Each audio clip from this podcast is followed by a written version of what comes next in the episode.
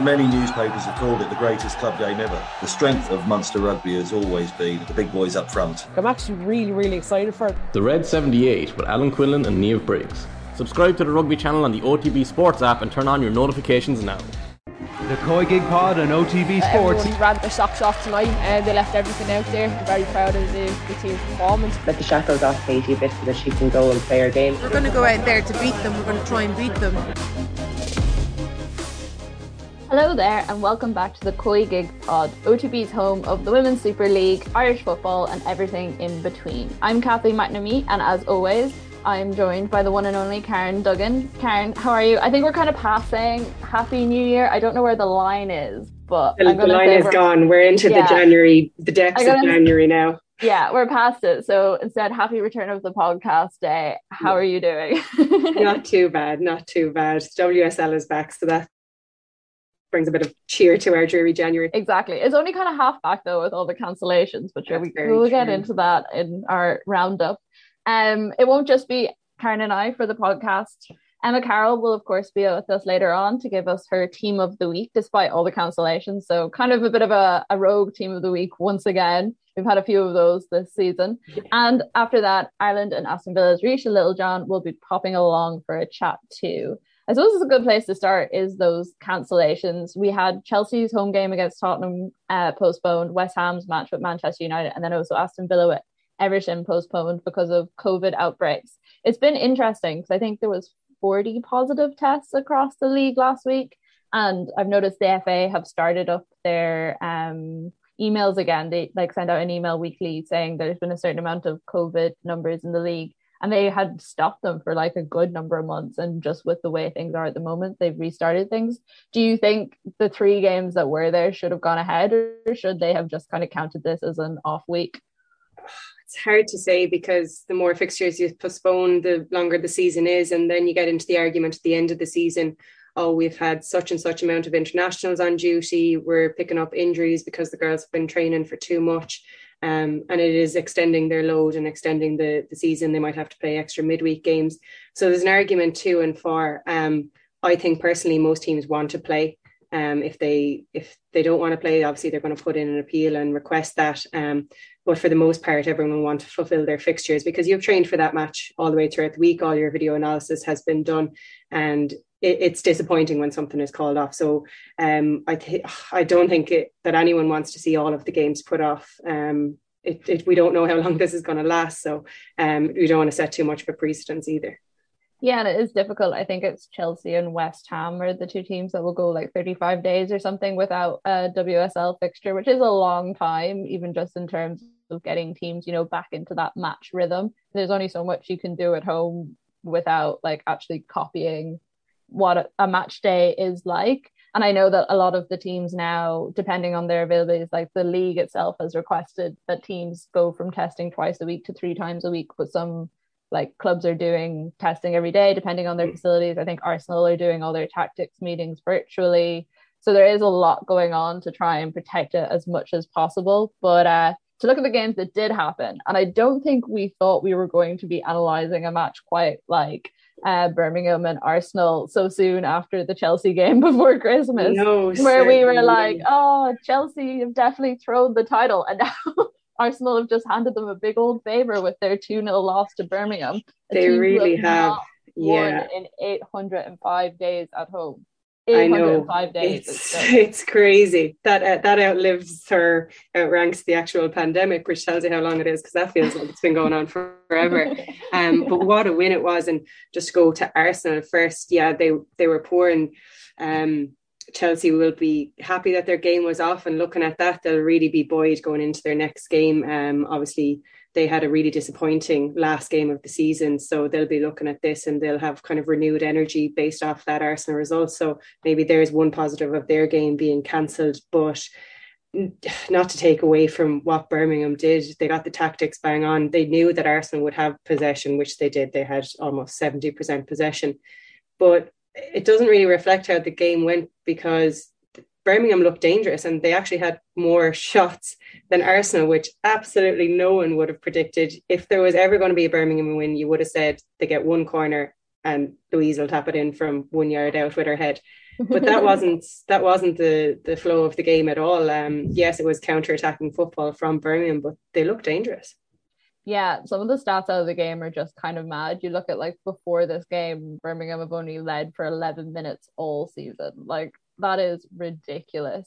And even that they were able to hold on to that lead and that somewhere Arsenal didn't, I don't know, you kind of would expect a team of that quality and class to buoy themselves up and say, okay, we need to do something. But instead, you had players like Miedema getting booked for like just general mm. frustration and giving off to the ref.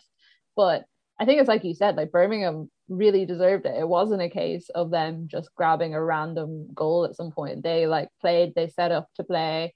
I think Darren Carter said after the game that it was days like that. That's why he wanted to go into management because of how his team has played and how they responded and how they held Arsenal. Um, and like I think before this game they only had four league goals and they scored two against the unbeaten leaders of the league. You know, that's yeah. not just a rogue win. That is a well planned out attack and defensive display. Definitely, and you have to give credit to Carter for that because that game that they lost to Leicester, you could see everyone had their heads in their boots. And to be fair, I was looking at Leicester and the games that Leicester was playing, and I was like, Leicester looked like a better team. They were getting closer to their opposition. Um, no, they weren't getting the points, but you were kind of thinking if it's coming down to the wire between those two teams, Leicester do look like they could pip it. But you just kind of wonder with the new management and with the work that they've done during this Christmas period, are we going to see a different Birmingham or is this a one off? Either way, it's an unbelievable result for them. You can only think that this will give them the confidence to go forward and start getting more results because it's huge it's huge psychologically on both ends of the table. I mean, Arsenal had the chance to go seven points clear, I think was it, and now Chelsea can kind of kind of keep tabs on them, and also Birmingham have now leapfrogged Leicester. So eh, psychologically, it it's it was a big one on both ends of the table. Yeah, we talk about Birmingham a lot because of the Irish contingent in this one. Mm-hmm. And I genuinely was getting to the stage where I was like, we're not going to be able to analyze a single yeah. Birmingham win this season just because of how they were playing. Did not expect this result. And also sets it up even more interestingly the fact that Arsenal are playing Chelsea on the 13th of February. So that game is coming up. It's very soon. Both teams, I think, have quite a bit to prove. And again, a match that should if Arsenal had won today, you would be saying, well, okay, it's just a chance for Chelsea to keep tabs on them. But now that both of them have had these shock victories, it's just made the title race a little bit more interesting. Yeah, it's definitely it's very very interesting. Um, and while the pandemic and all in all is a bad thing, we have spoken about Chelsea's fatigue and their congestion of fixtures and how that might have affected them having had such a long season last season.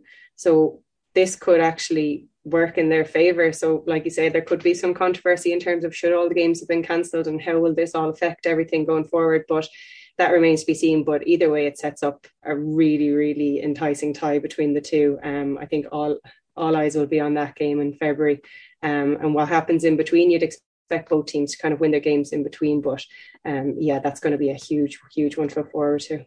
Mm, also made more interesting by the fact that a lot of the Australian players and say like Mano Bucci will all be off for the Asian Cup. So we're gonna see two teams. Arsenal I think are losing a lot more players, but arguably you'd say Chelsea losing Sam Kerr could be the bigger deal. So it'll just be interesting to see how mm. they actually end up lining out. Another thing I thought off the back of that match, and especially interesting because the Telegraph had a source piece on it today, is the fact that Miedema's contract is coming to an end at the end of this season she hasn't looked particularly happy for a while. The reports that like Barcelona, PSG, and a host of other clubs are interested in her, but that she still does want to stay in London with Arsenal if they can prove to her that they want to make some big signings, that they want to win silverware. So it will be interesting to see what Arsenal do for the rest of this transfer window in terms of not only just signing players but also signing people with the view of keeping her. I mean, if Miedema goes to Barcelona, everyone else might as well. Just well, that's it. Now. They're going to have to. They're going to have to bring out the big guns. Yeah, maybe she's settled and likes life in London, and that's where she is, and she's had great success with Arsenal.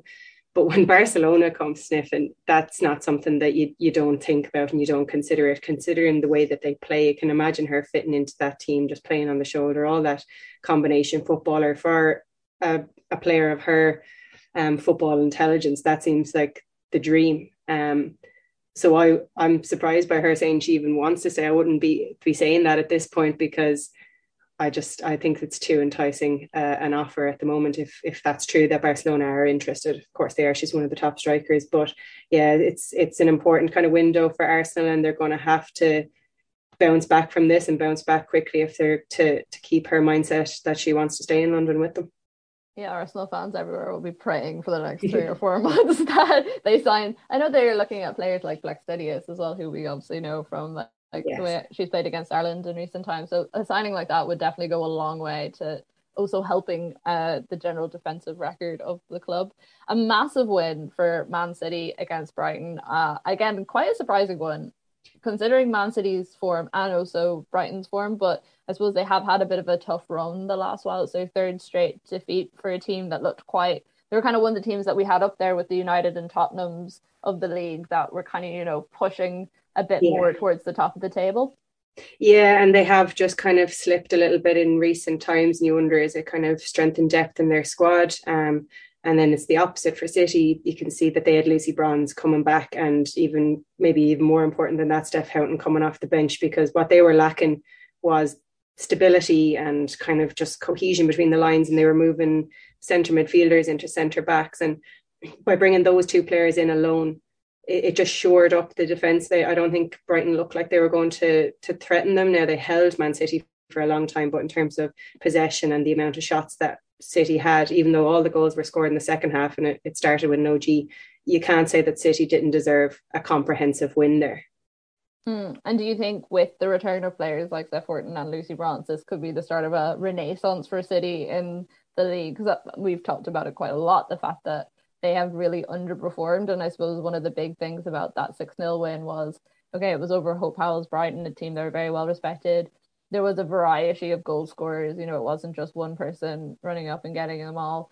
I yeah. thought there was like a, quite a few individual performances that were really good, especially the likes of Hayley Raso and then Lauren Hemp, as per usual, who just always, always seems to play incredibly yeah. well. And I think her performance in particular probably defined the rest of the city squad in terms she was like just at the center of everything and the work rate that she put in. Yeah, she's such a busy and aggressive player in her style of play, um, and that really suits them when you have the kind of more stable backline, uh, and that's I think all that was missing. So I, I do see uh, a resurgence coming for Man City. I think it would be good for the league, um, and you can see they've already leapfrogged Brighton, um, which just with that one win, they will have Spurs and, and Man United in in their sights. They won't want people saying that those two teams are better than them. Their chances of winning the league um, obviously are, are slim to none at this point, given how good Chelsea and Arsenal have been uh, to date.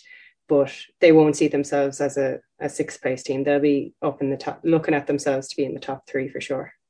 Yeah, and you can imagine that England fans are very happy to see both Bronze and back after. Yeah, I think time. while the national team hasn't missed them in the same way, but also arguably they haven't really had that many tough opponents exactly. in the last couple of months. You can see how much City did miss them and I mean players of their quality or yeah. So and when you are struggling, you need kind of leaders on the pitch, and those two have have done it all and seen it all at, at the highest level, both internationally and domestically. Um, and bronze in a, in a couple of countries now at this point. So you can't underestimate how much that brings to a team and how important that is in terms of lifting a team who are struggling. Um, uh, and and getting through kind of diverse times and the, all the the obstacles that have been put up against them. So I think that that will be huge for them because they obviously have the talent. Look at Stanway, Hemp, like they've just got it coming from all angles in terms of attacking. So all they were missing was structure and kind of just solidity. And hopefully those players will bring that, and we'll see more competitive games pushing towards the top of that league table. Hmm. And then finally at the weekend, we had Reading's 1 0 win over Leicester City. An interesting game, definitely not the same way that the other two were in terms of their massive scores, but it was. Again, we see Leicester just missing it, just not having enough to go through. And I was just thinking about it after watching the game the fact that at, with Birmingham, Birmingham's win, it would be so unfortunate for Leicester if they were the team that went down because I feel like they've brought quite a lot to the league and they've been so competitive but are just continually being pitched to the post. Yeah, and again, Reading were on a good run of form as well, and they really, really did put it up to them. I think competitive is, is the key word you said there. It was such a competitive game. Um, it, and it could have gone either way, and you wouldn't have said that Leicester didn't deserve something out of the game. Maybe Reading had the better of the chances, but Leicester did push and and they were pretty good. Like, but a great win again for Reading, even when they maybe weren't at the peak of their powers. Um, obviously they missed a penalty, but uh, it wasn't uh, all one way traffic for Reading. Absolutely not. Yeah, I think it's almost like where we see Brighton have their third successive defeat, Reading now have their third successive win, and it's almost like the two teams have swapped fortunes in the whole thing. Mm-hmm. For you, what is it that Leicester need to do, I suppose, to just bridge that gap slightly and pull out the like? Is it a case of bolstering the squad and taking like the money and the accessibility of being in the WSL and using that to bring in some better players? I think it has to be. Uh, um attacking talent nearly. I think that they're quite good defensively and, and they have kind of a sound block when they need to hold out teams. They are, they're not conceding a huge amount of goals and they can build on that if they have someone to put the ball in the net. Um, we saw they missed a gilt chance towards the end of the game. I think it was Esme Graf missed one, but if they could just get someone who could kind of kickstart a, a goal scoring form, um, I think it would go a long way for them. And then on the flip side, I think Reading's success has been built off their they're not conceding goals, but they were at the start of the season. They've conceded very, very few goals, even against the, the top, the more top teams. Especially they've had massive win against Chelsea, and that's built on defensive stability. And obviously Grace Moloney and goal. It's great to see her doing so well as well. Um, but for Leicester, yeah, I think if they can invest and and find a prolific striker, I think it will go a long, long way to to helping their chances and and challenging Birmingham for sure. Yeah, I agree on that one. Well, if you have any thoughts on the first weekend back in 2022 of the WSL, please let us know and get them into us at Off the Ball on Twitter using the hashtag OTBCOYGIG. As always, at this point of the podcast, Emma Carroll has come along to join us. Emma, I saw you tweeting lots about the match. It felt nice to be back in that old rhythm of seeing you set up with a few screens and talking about it. you were making an argument to extend the team out beyond the WSL this week because of uh, a certain Irish player's amazing performance in the championship which we will get on to, but I suppose who did you end up going with for the actual WSL team of the week, the first one of 2022? So just the uh, the four Republic of Ireland players: um, Grace Moloney in goal, Harriet Scott, Louise Quinn uh, at the back, and Birmingham uh, centre back as well, Gemma Lawley. So three Birmingham players at the back. Lucy Bronze for the first time this season. It's nice to say her name. Um, and then in the midfield, we went with Sari, and I'm going to butcher this name, Vanhaevermaet. um, uh-huh. we'll go with, go with that from Reading. Um, Lucy Quinn, um, and then up top, Lauren Hemp, Natasha Dowie, and Georgia Stanway. So yeah, that's the eleven. I won't lie, only the four. Like yeah, I was actually nearly expected more. So look, we'll allow Listen, that thought about putting Jamie Finn in there as well, you know. Unfortunately, Katie didn't really make a case for herself this week. Um, but yeah, kept then, the left back position though with Harriet. So yeah, exactly. Yeah, that place is locked down for Irish people no matter what.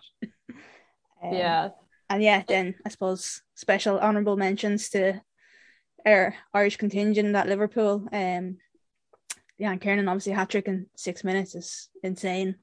Niamh Fahey as well on the score sheet and Northern Ireland as well from Rachel Furness. So they, they were all at it. So uh, yeah, we really could have had a few more if we could have extended it.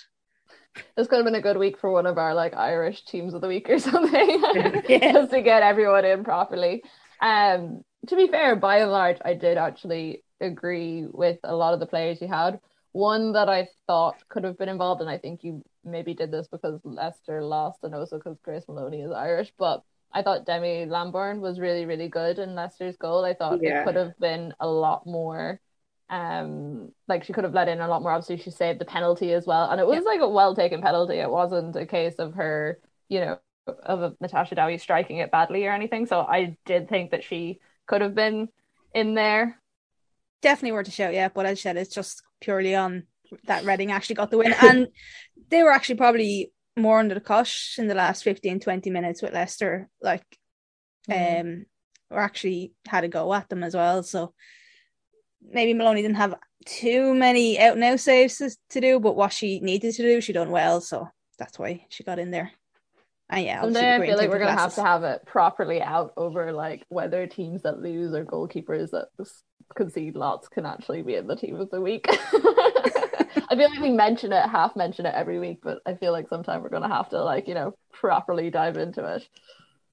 Yeah, probably need to just get Emma Warren back on and tell us what she thinks about it. I'd say we definitely get the truth there. Another one I was kind of surprised with was Lucy Bronze because I think uh, the first game back of the season she did perform well, not Lucy Bronze levels of well, but like I, I don't think anyone expected that from her. Um, but yeah, I was interested in your defense of her. Uh, yeah, to be honest, she's one of my favorite players, and I think you could tell as soon as she came back into the team as well, just how much leadership she brought. You could see she was pointing and talking and then obviously getting forward as well. She's just such a threat when she gets down to the byline and sends them crosses in. Um, yeah, 70 minutes, I think she got maybe about 70 minutes for first game back in such a long time wasn't too bad either. But I think just the difference that she'll make along with Keira Walsh coming back in, Steph Houghton, yeah, I think City might be transformed a little bit yeah, I think so. And uh, they were very, very impressive at the weekend. The only other two, I picked out two other city performers who could easily have slotted in. Obviously, you've picked Hemp and Stanway and Bronze, which is absolutely justified. But I thought Alex Greenwood um, was very, very good. She set away some great balls down that kind of left hand side, and she's going to have great balance then with Houghton with her right foot. So I think the two of them, both from stability and defensive point, but the way that they set off the attack and their accuracy with those long balls is really, really impressive. Um, and also again, Hayley Raso. I mean, she's yeah. hit the ground running these last few games. She's on fire. She's so direct. She's so positive when she gets on the ball. So there's a lot more to come from City, but they definitely, definitely kicked that off this weekend. Yeah, I think Hayley Raso's she's really like dynamic and exciting to watch. She's something completely different to what City have. Like they have so much attack, but she just offers like speed and everything else as well. And um, Georgia Stanway, I kind of just popped her in because even though I have her as a forward in this week's team, she actually started in midfield, and I think at this stage she started probably everywhere bar centre back and goalkeeper, and we know she was actually nearly ended up in goals yeah. a few games back. So she, she pretty much covers every area of the pitch, and she got got on the score sheet then as well. Yeah, and in fair, as well as that way, I think she had like seven shots on goal despite not being in that like fully forward position that she can be sometimes.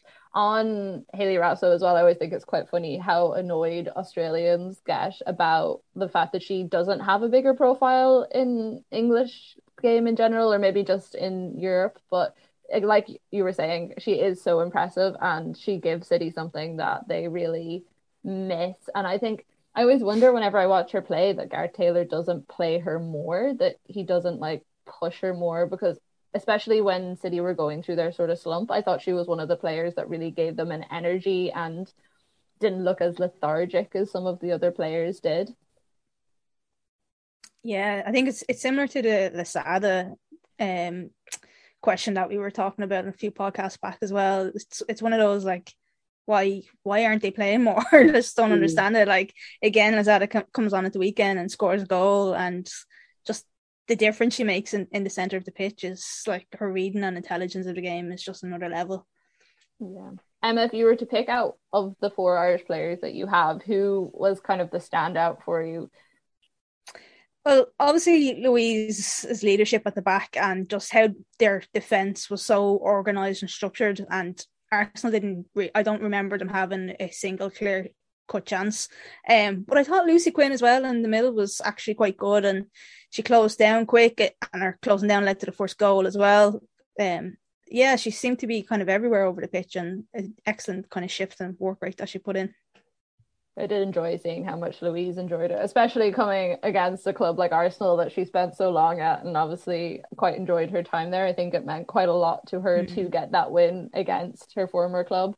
And as Karen and I were saying earlier, it's really nice to actually be sitting here and saying some positive things about Birmingham, yeah. considering how down we've been on them with their Irish contingent. Not necessarily the Irish performances, but just the team as a whole. It's really nice to sit here and actually be marveling at one of their wins. And yeah, Lauren Hemp as well is always a player that's good to call out in these situations because she is absolutely phenomenal. And I part of me is always surprised. Like she is very committed to City and always has been. And I just wonder that is she the sort of player in like a season or two are the big guns like Barcelona going to call and will she be drawn away a little bit?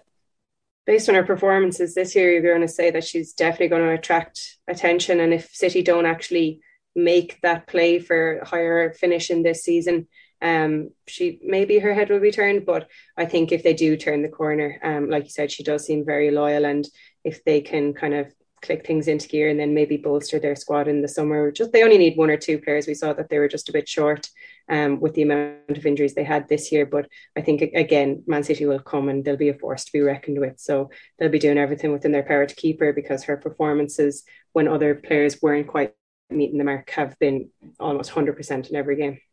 Absolutely. Yeah. Well, if you have any opinions, suggestions, or thoughts on who should have made the cut, or anyone that you just want to say was absolutely excellent in Emma's team of the week, please get them into us on Twitter at off the ball using the hashtag OTB COYGIG. Joining us this week on the podcast is Aston Villa and Ireland's Ruesha Littlejohn. Ruesha, welcome to the podcast. How are you? Oh God, what's happened there? I've lost you. Here we are, we're back. Sorry, panic stations. I'm good though. I'm good. I'm all good. I'm happy to be here. It's even I'm even happier seeing Karen's face on screen, so it's just beautiful. Oh, thanks so much. I made a real effort for you, I enjoy this every week. Everyone we get on just comes with full of compliments for Karen, and I feel like this is like Karen's weekly. Like I need it. I need. I need this. I need the confidence in my life. I've been locked in my room for five days now. I need. I need all the human interaction I can get. we are happy to provide it as best as we can. Uh, Ruesha, how are you getting on? Because obviously you had games cancelled at the weekend because of COVID. What's it like sitting at home and having to watch everyone else get to play while you can't? Yeah, well, we had a game behind closed doors on the Saturday, so we actually got to play, um, which was actually that was nice. Then just to sort of get back to it. I got COVID over Christmas, so I was out for a little bit. So um, my heart and lungs are trying to get back to normality, but um, we're slowly getting there.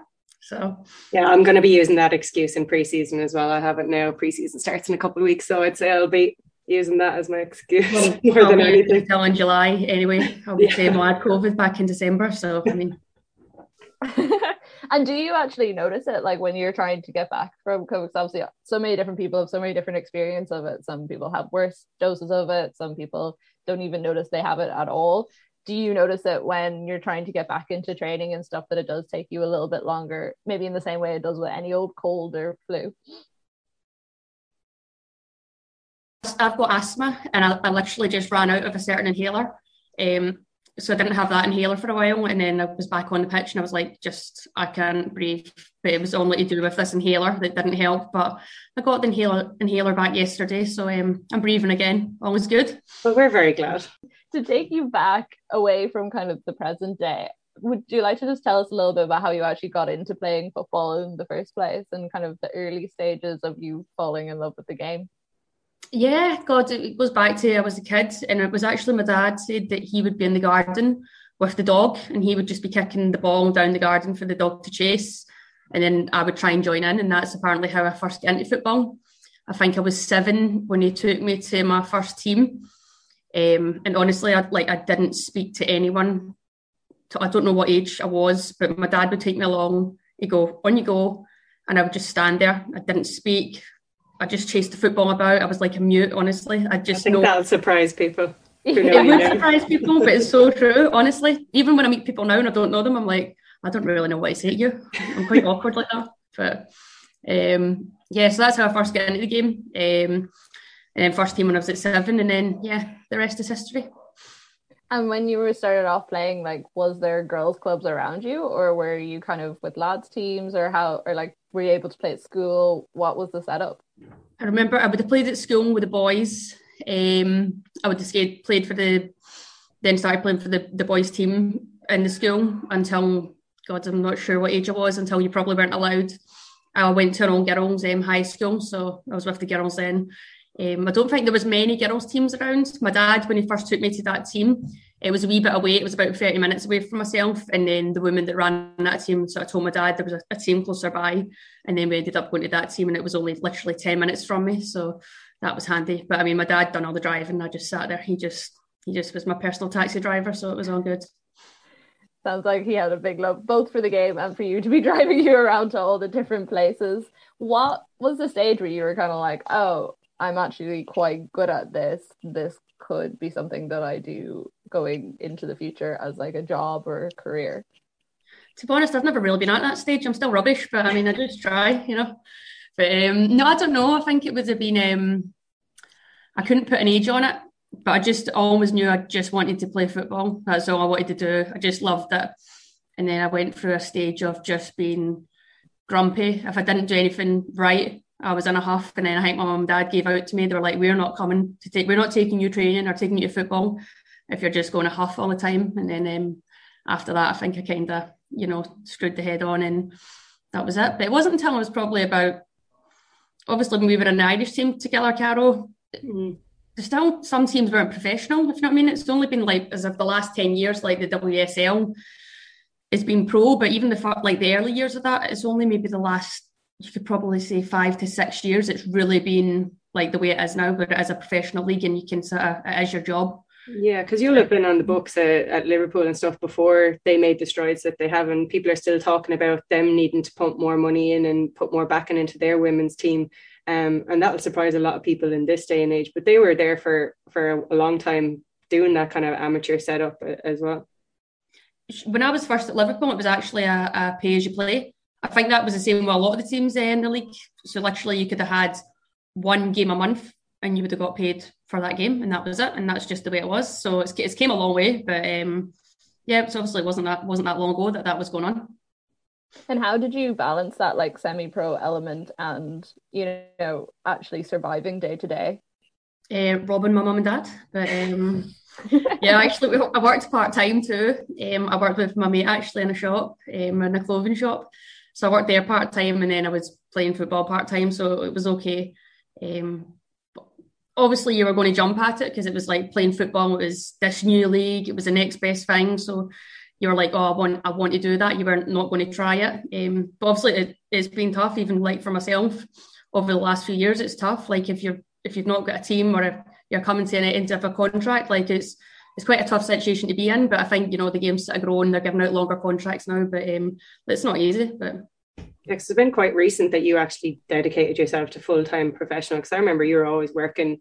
Um, when I was playing with you in the Irish team, yeah. did you just decide that I'm just going to give it one right go and I'm going to, even if I need to struggle through and I have to go through the stress of those short term contracts, you just kind of decide, right, well, I'm just going to give it this shot as an yeah. age or just because you really wanted to play and challenge yourself or what was the kind of catalyst for that?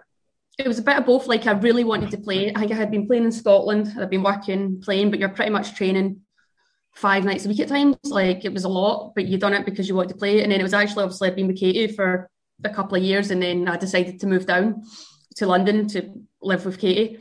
Don't know what was wrong with me. Don't know what was going yeah, through my head. Question on that. One. that off the podcast. I know. I know. um, but yeah, that was it. So I played for a championship team, and then when I, once I was down playing for the championship team, I thought I want to get into the WSL. I want to play in that league, and then I finally got my chance to.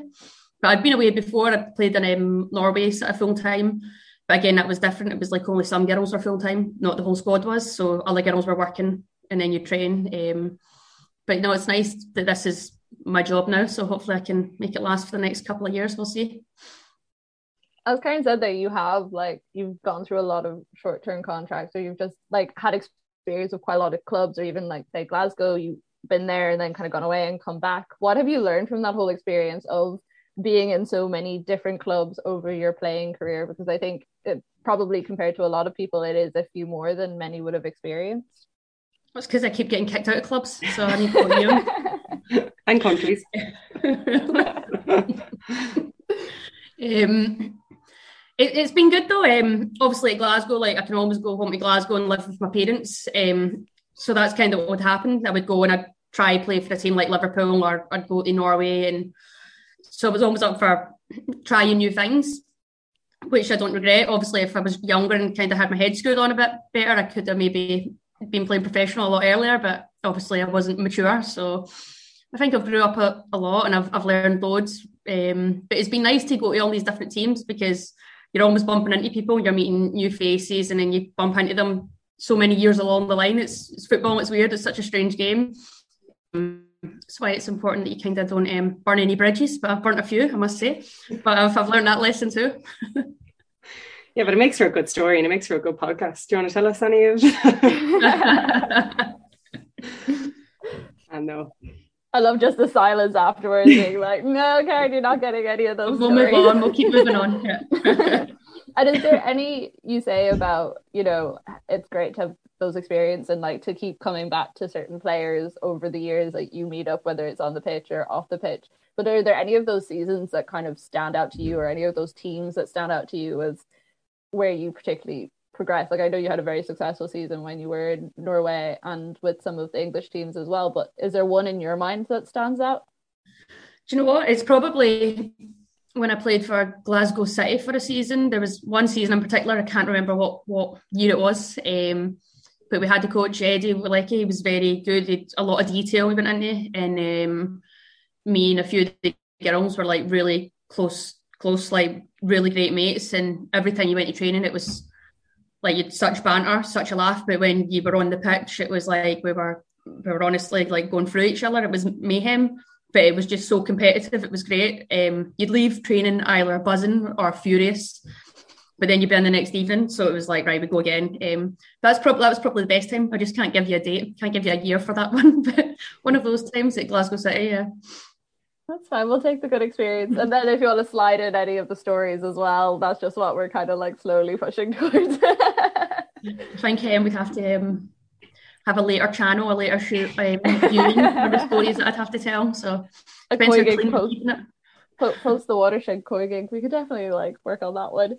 Um, and you also had the kind of the experience that a lot of women's players did of having that uncertainty of like going out of contract during the pandemic, something that no one had ever really experienced before. And I people really had all that much advice as well because it was so unusual. What was that like for you?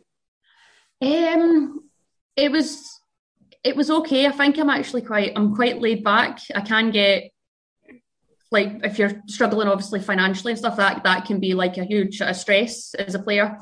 Um, but during the pandemic I was okay. Um, obviously I've got Katie and um, we kind of then knew that my contract wasn't going to get renewed at West Ham at the time.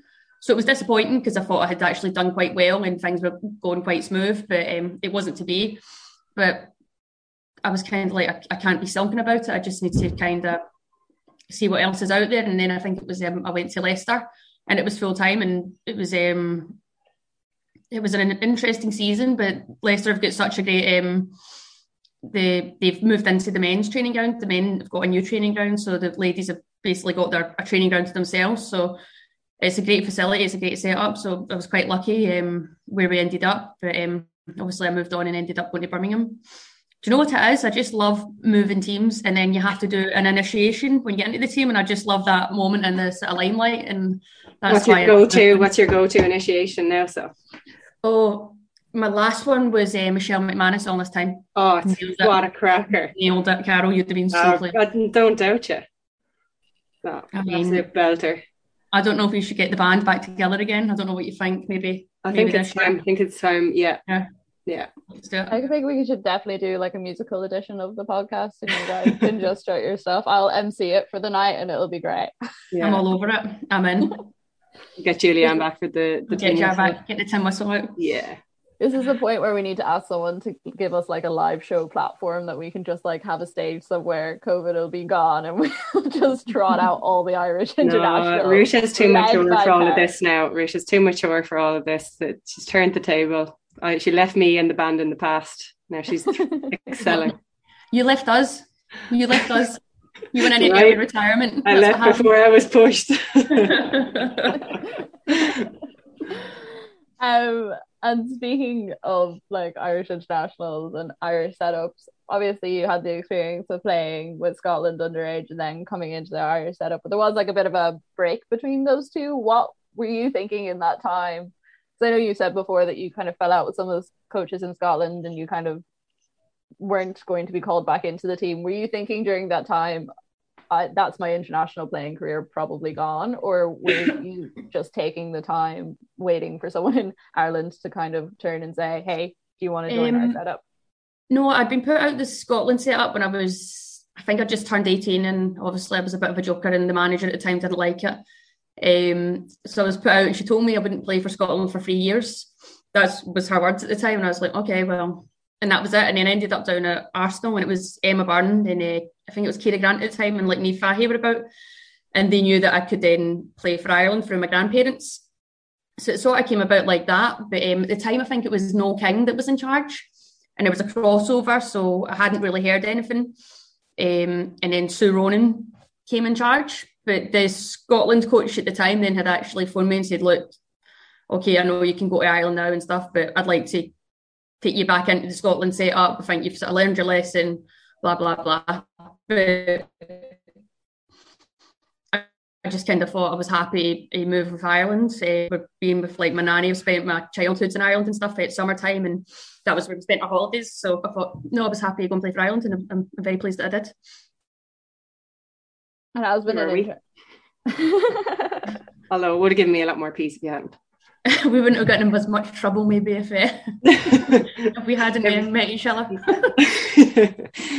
I wouldn't have been as much fun though. Um, but we like when you did come, the the culture is a lot different to how it is now. Uh, you've obviously seen a lot of progression um, in the time in terms of kind of that professionalism and stuff. Obviously, we had really good times, and we actually had really good teams that we played on um, under Sue.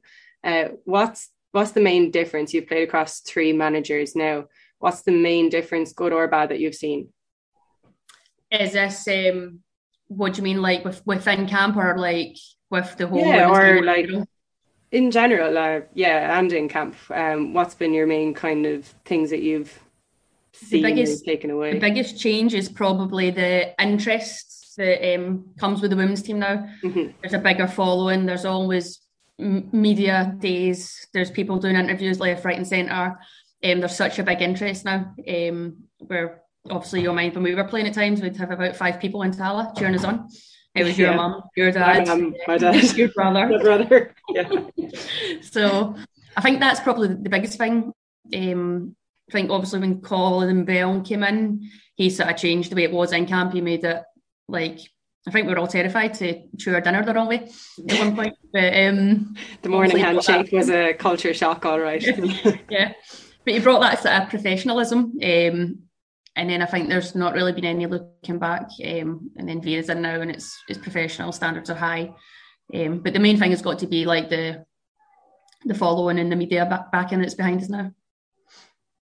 I always enjoy the videos that you do for like Sky or any of the sponsors, and just like it's funny when you say that you used to be quite quiet and you wouldn't talk to people because I always think that you're kind of like one like when your face comes up on those videos, I'm like, oh, this is going to be funny. Like you and Katie are just such a like pair, and I think as well that's helped so much in terms of people getting to know you guys and like the personalities behind. You're not just seeing the people playing on the pitch; you're seeing like, oh, they're good crack as well, or you're just learning stuff. About, that's what I enjoy about doing this podcast. Like I learned so much about all the Irish players, especially with Karen here, who knows most of them and different things that go on. And you're like, ah, they're not just like robots on a pitch. These are like mm-hmm. people with personalities, and I think that's been fun for a lot of fans to learn yeah. in the last while. Um, yeah. But you've also had that experience with the national team where you were like out for a couple of years and then Vera brought you back in. What has that been like for you, like kind of being back in the squad for the last? I know you've had injuries and stuff that's kind mm-hmm. of tempered it, but just since I think it was 2018, you're kind of out for until 2020. But how has that been like for you?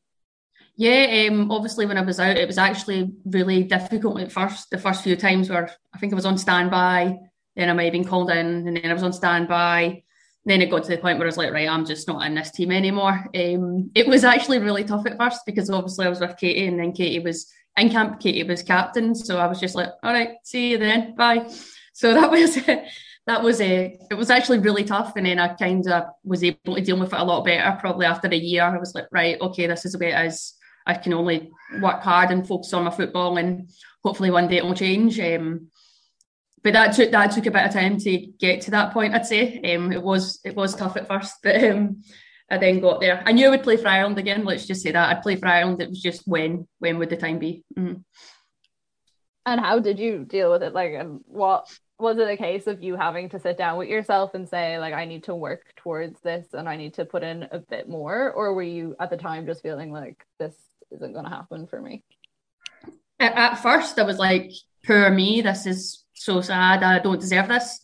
Um, I was, I mean, I probably deserved it way earlier on when I was about 18 stone trying to run about a pitch. But um, but at the time when um, Colin had actually come in, I was um, I was fit. I'd kind of got myself back fit. Um, I was really looking forward to like a, a fresh start, new manager. I think all the girls at the same time were really excited because it was just new. So we were all really looking forward to it. And then obviously I wasn't getting selected. So it was tough. I did have a wee pity party at first for the first wee while. And then um, I kind of sort of flipped my mindset and was able to go, right, let's just work hard, just focus on me.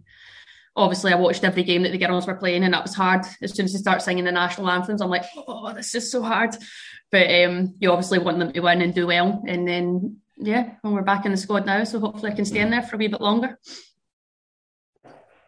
And when you got that first call to say, Ruesha, you're back in the squad, what like what how did you feel, especially after working towards it and having to go through all that like pain and heartache beforehand? Mm-hmm. I was obviously delighted, but then I'll tell you when I first got back into camp, that first weekend camp, I was like, oh my god, like should I be here?